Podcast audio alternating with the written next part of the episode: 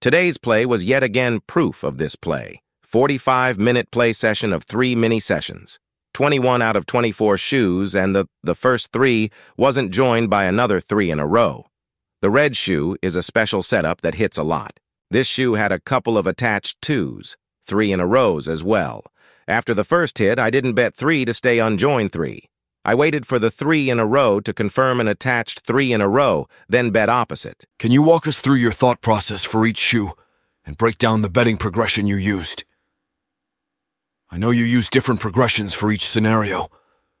I would especially love to hear about the thought process regarding the attached twos joined threes and how you bet it afterwards.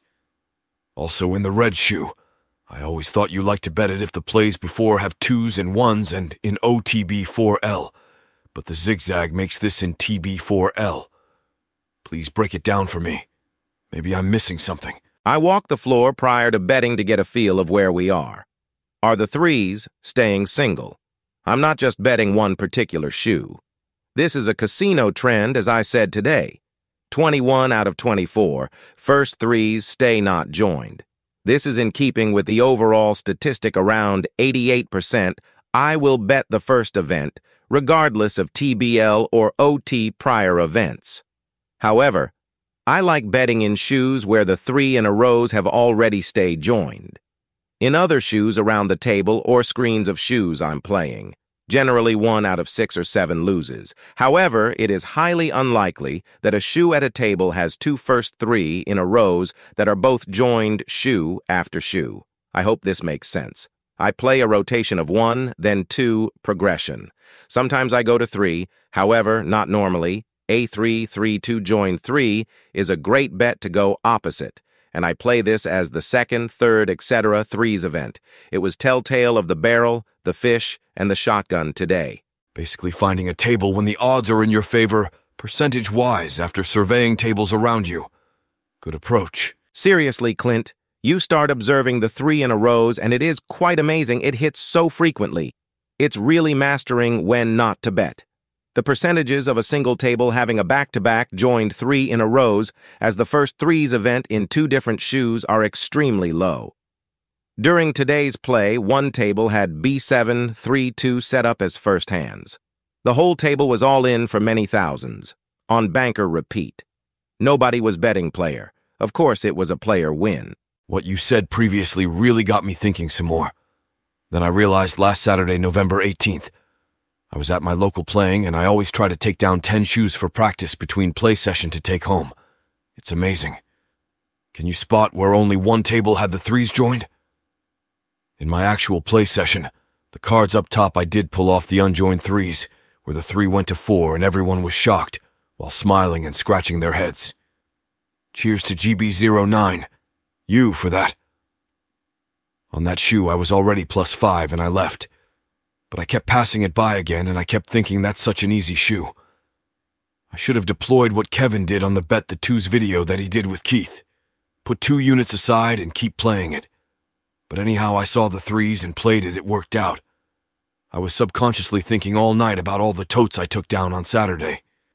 I do remember surveying the table and there was only one table that had joined threes. I always just take the first 36 hands. However, there were a couple of other tables that had joined threes further down the game. However, if you're just playing the first threes and using percentage as an advantage, it makes sense. Looking for anomalies while knowing how the math works out. I had a decent play session also. I always bring 10. I sat down at the table and cashed out plus 6.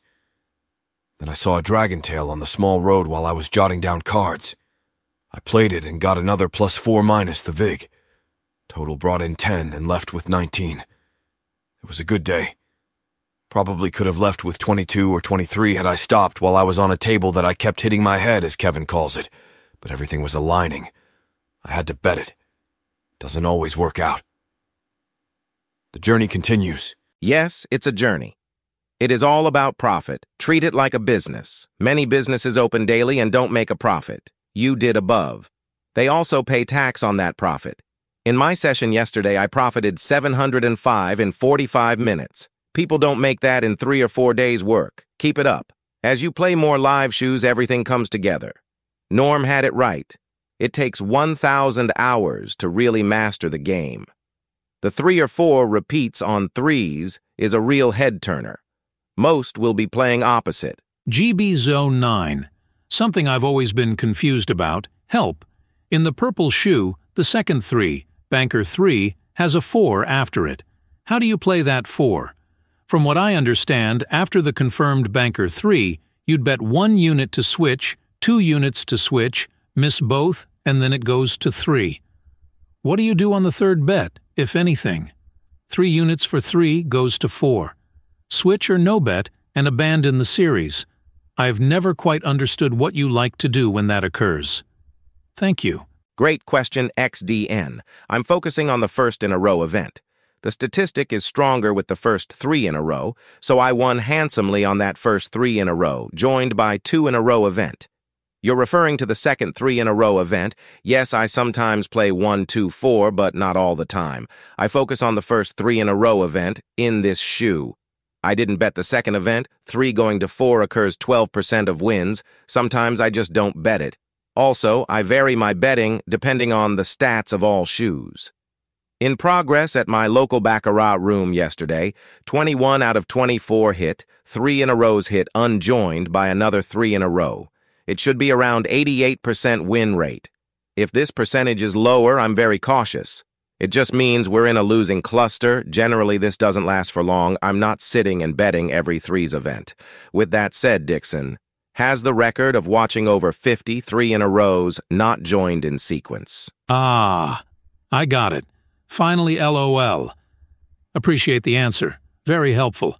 I need to start keeping an eye on them. Ah, I got it. Clint, the three in a row bet becomes very strong when preceded by choppy runs, as in below live shoe. Another way of playing ones and threes is my alternating method. Get on the chop and just keep betting BPBP in alternation means you pick up two units on the three in a row. Clint, the three in a row bet becomes very strong when preceded by choppy runs, as in below live shoe. Another way of playing ones and threes is my alternating method. Get on the chop and just keep betting BPBP in alternation means you pick up two units on the three in a row. Ha ha ha ha ha ha. Maybe this wasn't intended to be funny, but while I was watching this video, I felt like I was listening to the dialogue from an old noir 1940s detective show. Especially Clint's dialogue. It just sounded suspenseful and corny. No offense, it just sounded funny.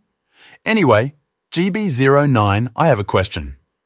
Maybe this has been asked before, perhaps in a different way, or perhaps I just missed it, but if I understand you correctly, you are saying that chances are that a three in a row will not usually be joined by another three in a row.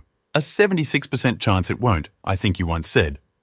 So, my question is this How do you know if what follows a three in a row is going to only be a one in a row or a two in a row, or if it will completely pass up being a three in a row and go on to become a four in a row or more.